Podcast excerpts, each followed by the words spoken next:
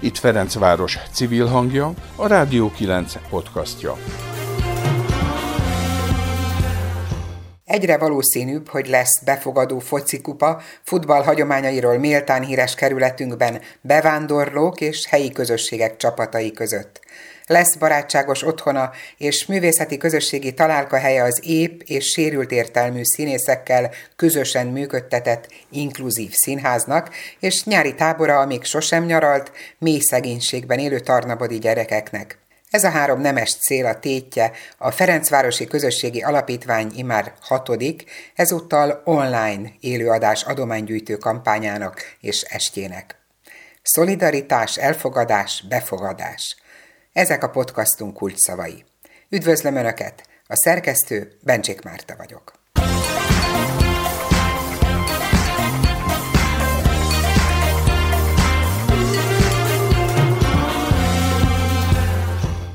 A Ferencvárosi Közösségi Alapítvány jövő szerdán, november 25-én rendezi meg hatodik alkalommal élő adás elnevezésű adománygyűjtő estjét. Ám ezúttal a járványügyi előírások miatt élőben ugyan, de online. Az eseményt bemelegítésként egy tíznapos adománygyűjtő kampány előzi meg, amelyben a résztvevő programokat megvalósító szervezetek és választott nagyköveteik buzdítanak a támogatásra. Éppen a közepén vagyunk most ennek, és úgy tűnik, a koronavírus járvány veszteségei ellenére sem csökken a civil szolidaritás. A kampány félidős eredményei több mint biztatóak. Péntek estig több mint két és fél millió forint gyűlt össze kisadományokból, több mint 600 felajánlásból. Három ügyet választottak ki támogatásra, amelyből kettő a Ferencváros, egy pedig az egyik legnehezebb helyzetben lévő magyar falu Tarnabot közösségének jobblétéhez járul hozzá. A hazai pályán projekt az Artemiszió Alapítvány Mira közösségében fogalmazódott meg. A Bokréta utcai közösségi térbe nem csak tanácsot kérni, informálódni, vagy éppen jogázni járnak a nem magyar közösség tagjai, hanem bevándorlókból és helyi lakosokból kialakult egy foci csapat is – amelynek nagy terve, hogy a jövő évi menekültek világnapján, június 20-án megrendezhessék a befogadó focikupát. A Mira egyik nagykövetével, Somlai Gáborral Varga Dániel beszélgetett. Az Artemisszió alapítványnak van ez a Mira nevű programja.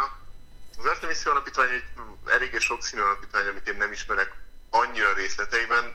Ezzel szemben a menekültes programját, vagy talán inkább bevándorlókkal foglalkozó programját, azt sokkal alaposabban. Szóval én ez a programhoz úgy kapcsolódtam be, hogy volt egy ilyen program, ami arról szólt, hogy egy egyben lehetett segíteni Magyarországon élő külföldieknek a, a, az elboldulását, és így kapcsolódtam be hosszú évekkel ezelőtt. És uh, akkor még nem létezett az a Mirának hívett uh, ága igazából az Artemissziónak menekültes programja akkor is volt, és aztán évekkel később alakult ki a Mira, ami részben az Artemisszió alapítvány financiális nehézségei miatt tett létre, ahol bevonták azokat az embereket, akiket bevonhatónak tűntek, és a programok szervezés szervezésében kezdtünk el aktívabban részt venni, ami azt is jelenti, hogy, hogy én, mint önkéntes, aki segített ebben a mentorprogramban, de a mentoráltak, korábbi mentoráltak közül is, akiknek mi segítettünk, nem konkrétan én, hanem egészen más emberek, ők is részt vettek a programok szervezésében, tehát elkezdett így, így bevonódni az a társadalom, akinek korábban csak, csak segítettünk. És így jött létre a Mira, ami a menekültes ága volt igazából ennek a programnak, vagy az alapítványnak. A Mira egy közösségi tér ugye a Bokréta utcában,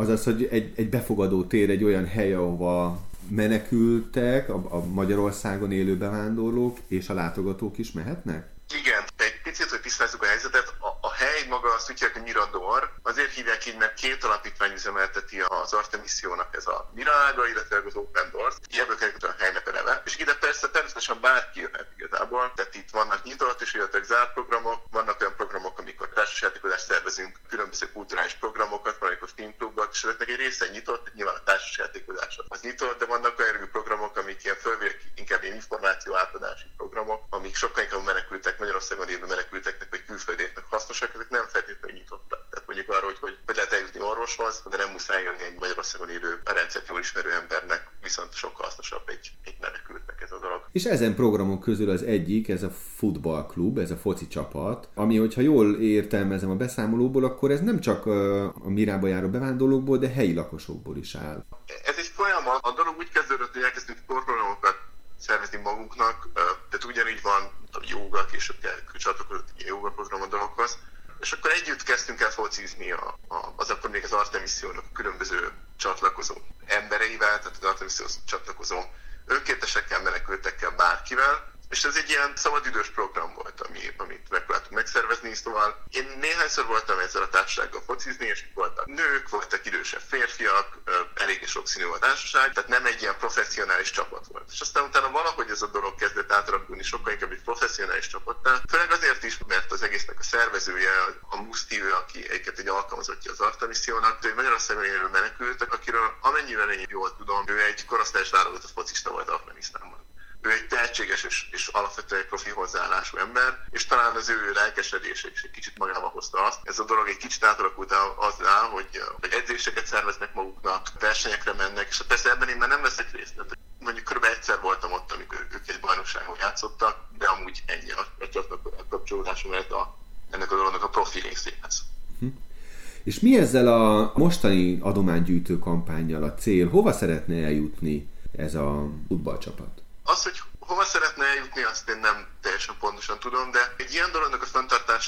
Az, energiát és pénzt igényel. Tehát mi próbálkoztunk azzal annak idején pont a Pusztival kette, hogy szeretnénk egy termet térre. Az egyik évben, amikor nem nagyon volt pénze az alapítványnak, hát nem annyira könnyű azt mondani, hogy mit vagyunk egy menekültes csapat és szeretnénk segítséget kérni, ez nem annyira talál meg a legtöbb esetben. Szóval az egyik nyilvánvaló cél egy ilyen, egy ilyen adománygyűjtésnél az ezeket a dolgokat biztosítsuk. Tehát, hogy legyen hely, ahol tudnak edzeni, hogy legyen, legyen felszerelés, amivel tudnak edzeni, és egy csomó mindent. Tehát ha jól értem, edzőt is szeretné igazából a foci csapat, ez az ő belső igényük, mert nyilván a Musztinak a kapacitása is korlátos. És ami még, még mindenképpen cél, hogy ez egy időről időre előkerül, és néha valamilyen parciális módon meg is történik a dolog, hogy nem az egyetlen alapítvány Magyarországon az Artemisszió, aki menekültekkel foglalkozik, és lehetne foci ezen az úton mondani egy foci kupát is elindítani, ez is a célok. Miért támogassák az adományozók ezt a projektet? Hogyan hasznosul ez?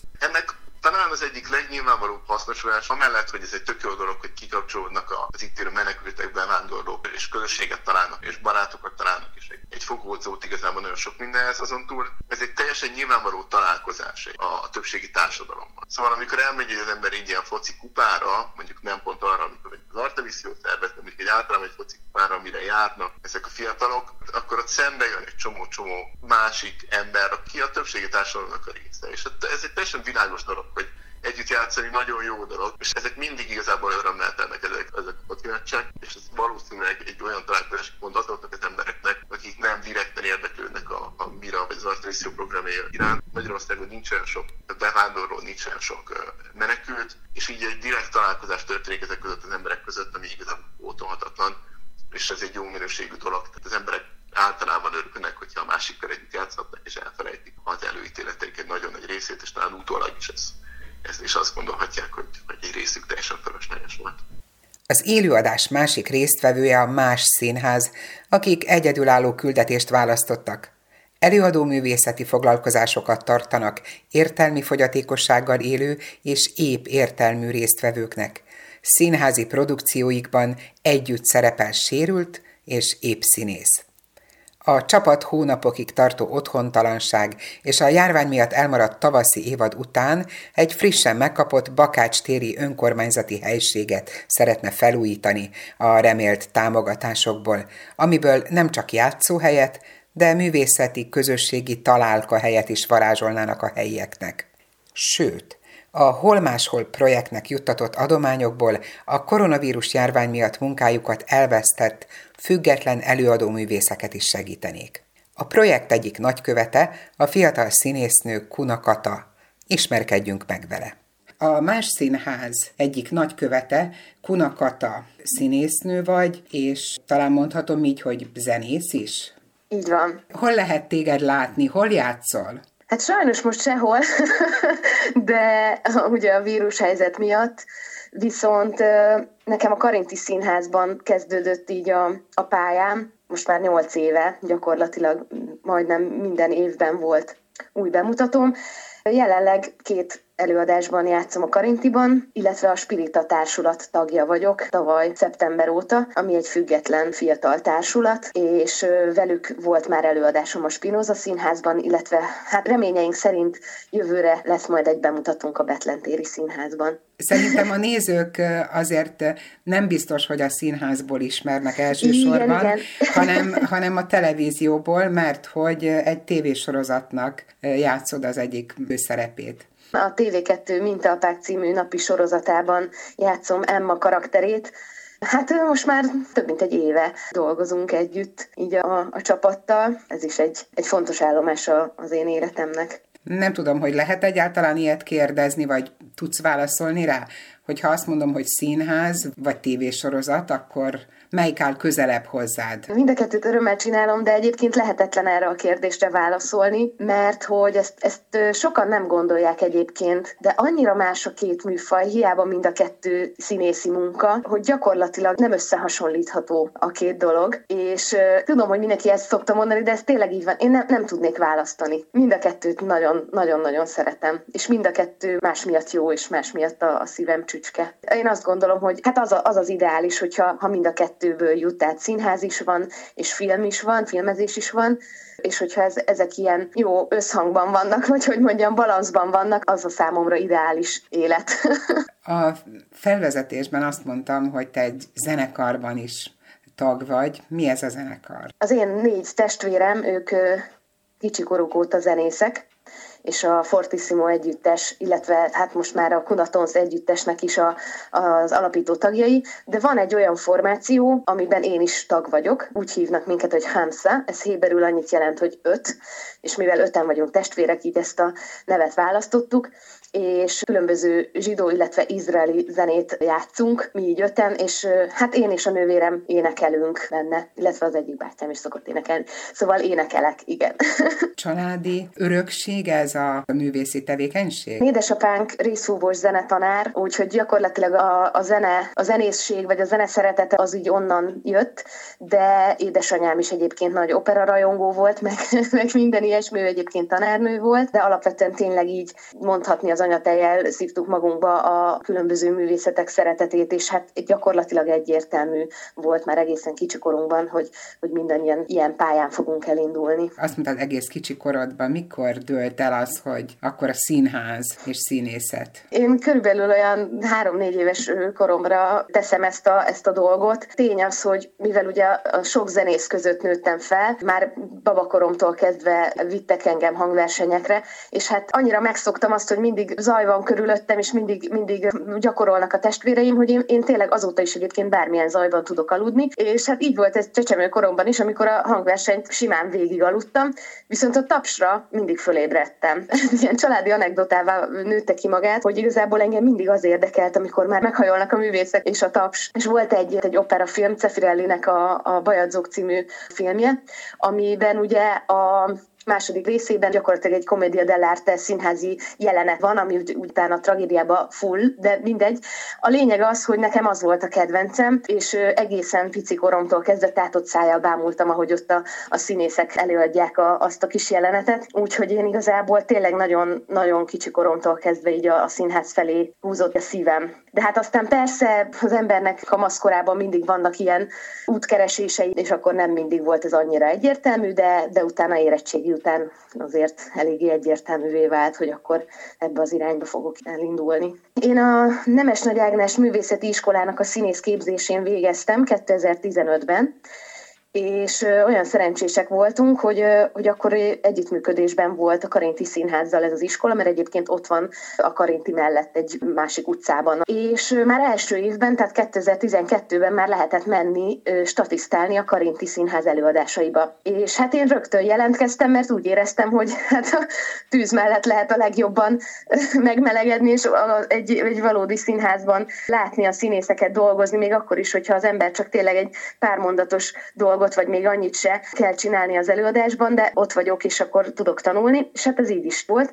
És így ragadtam én tulajdonképpen a Karinti Színházba. Ott ugye nincsen fix társulat, tehát mindig előadásokra szerződünk, de hála az égnek, Karinti Mártonnak köszönhetően mindig kaptam feladatokat, és egyre, egyre nagyobb feladatokat. Az apropó, amiért beszélgetünk, hogy jött a más színház? Hogy jött az, hogy elvállalod a nagykövetséget, hogy kampányolj ezért a projektért? Inoka Péter kollégám és barátom, aki a Más Színháznak a tagja, ő keresett fel ezzel a dologgal, hogy, hogy ajánlhat-e engem követnek, lenne kedvem egy ilyenben részt venni. Gyakorlatilag azonnal igent mondtam. Így kaptam ezt a nagyon megtisztelő feladatot, hogy, hogy követelehetek ennek a nagyon fontos kampánynak. Több személyes motivációm is van. Tehát általánosságban is nagyon fontosnak tartom az ő munkájukat, de amit kiemelnék, mint személyes motiváció, az az, hogy az én nagyobbik unokahugom, ő autista. És hát sajnos nem mindenkinek adatik meg, hogy nap mint nap találkozzon egy ilyen csodálatos lényel, mint ami nekem megadatik az unokahugomon keresztül. Viszont én azt gondolom, hogyha fölmerül egy ilyen téma, hogy, hogy mondjuk sérült emberek, akkor a társadalom nagy része azt gondolja, hogy nekik kell tanulniuk tőlünk, hogy nekik kell megtanulniuk helytállni a mi világunkban. De én azt gondolom, hogy nekünk is nagyon sokat kéne tanulnunk tőlük. Azt, ahogy a nők látják a világot, és ahogy ők nagyon sok esetben sokkal tisztábban, sokkal szeretetteljesebben állnak hozzá a dolgokhoz, és azt gondolom, hogy ez, ez pedig a mi feladatunk, hogy tanuljunk tőlük. És a más színházban ez az oda-vissza tanulás, ez azt hiszem, hogy létrejön. És ez, ez nagyon-nagyon fontos. Mind a, a résztvevők szemszögéből nézem, tehát mondjuk színészként vagy bármilyen alkotóként részt venni egy, egy más színházas projekt, egy előadás létrehozásában, illetve nézőként nézni egy, egy más színházas előadást. Tehát azt gondolom, hogy ez a tanulás, ez az egymástól tanulás, ami a legfontosabb alappillére ennek a szervezetnek. Itt a Rádió 9 podcastja. Nem Ferencvárosi, de nagyszerű, fontos projekt a Tarnabod és Mi közössége létkezde nevet viselő programja. A kis Heves megyei zsákfalu lakosait kilenc éve támogatja egy lelkes önkéntes csapat. A Létkezde projekt a közös főzésről, edukációs programról, mentorálásról, példamutatásról szólt eddig is. Most pedig a civilek azért gyűjtenek támogatást, hogy a mély szegénységben élő falubeli gyerekeket jövő nyáron távolba vihessék. Olá Roland Szikszai Henriett önkéntest, a Tarnabod és Mi Egyesület alaptagját, a Debreceni Muffin Kommandó egyik szervezőjét kérdezte, aki úgy mellesleg közgazdász és a Debreceni önkormányzatnál dolgozik. Mi motivált téged ebben a munkában, és mi a legnagyobb élményed ezzel a munkával kapcsolatban, illetve magával az adománygyűjtéssel kapcsolatban, mint követ? Az, hogy mi motivál, ez nagyon nehéz megfogalmazni szerintem ez olyan, annyira természetesen jön nálam is, meg a, a többi önkéntesnél is, hogy ez ilyen megfogalmazhatatlan valami. Tehát vannak célok, amiket el szeretnénk érni, vannak emberek, akik segítségre szorulnak az élet egyes területén, és ez ilyen számunkra teljesen normális és magától értetődő, hogy akkor segítünk. A nagykövetség ebben a kampányban az úgy jött, hogy egyrészt én vállaltam el, de nem. Sok ismerősöm van, a rengeteg ismerősöm tudja is ezt, hogy négy éve a Tarnabod és miben most már Tami Egyesületben aktivistáskodunk, és ez is így adta magát, hogy akkor el, elvállalom ezt a nagykövetséget. Nem mellesleg, nagyon jó kis nagyköveti brigád van, tehát nem rossz ehhez a társasághoz tartozni, és elég jól halad az adománygyűjtésünk. Szóval neked mi a mi a legnagyobb élményed eh, ezzel az egészre kapcsolatban? Mert, mert nyilván kell valami visszacsatolás ahhoz, hogy, hogy az ember mindig föl tudja magát szívni, és, és, és energiával telve kezdjen egy ilyen munkába. Nem csak a pénzösszege miatt, ami egyik összegyűlt, ez egy óriási vállalkozáson felüli élmény egyébként. Ettől eltekintve az, amikor az embernek ilyen 25 éve nem látott ismerőse utal adományt és muzikó szavakat ír a közleménybe, ez, ez egy ilyen felfoghatatlan. Uh-huh. Szerintem. Nálunk ugye az első nap elég jól beindult, tehát amikor Szemere Kattival párhuzamosan néztük a Gmail fiókot, és magát az oldalt is ilyen tényleg 10 percenként jöttek az adományok, Ez, ez, ez óriási. Én a mag, magam részéről, én a, a posztjaimban úgy promotáltam, hogy egy sütemére vagy egy kávira hívjanak fel, meg, tehát én 500 ezer forintos adományokra számítottam, és nem is vártam el többet a barátaimtól, ismerőseimtől, hát ő, ők szintén túlszárnyalták a dolgokat, és a többiek, a többi nagykövetnek a, az ismerősei is. Hát amikor elindult a kampány, azt gondoltam, hogy én dolgozni nem tudok egy hétig, mert hogy állandóan kíváncsian lestem, hogy akkor mi történt az elmúlt fél órában. Nagyon izgalmas. nagyon izgalmas, és ilyen nagyon jó esélyezés, és hangsúlyozom nem a pénz miatt, hanem az, hogy mennyi embernek ugyanúgy fontos ez, mint nekem, és én fontos vagyok nekik, mert hogy miattam mondjuk hajlandóak pénzt áldozni, meg elmolyolni vele három percet, mire elutalják. Nagyon, nagyon, mm. jó, nagyon jó érzés. Ha valaki megkérdezi tőled, hogy, hogy mi a legfontosabb értéke ennek a Tarnabodi munkának, mert biztos megkérdezik. Mit szoktál ilyenkor mondani? Hát, amit már sokan sokszor elmondtak, a két fiú, a Márko és a Dani, akik az artista képzőbe járnak, azt szoktuk mondani, hogyha csak ő, ők ketten a pozitív hozadéka ennek az évek óta tartó önkénteskedésnek, akkor már megérte. Mm.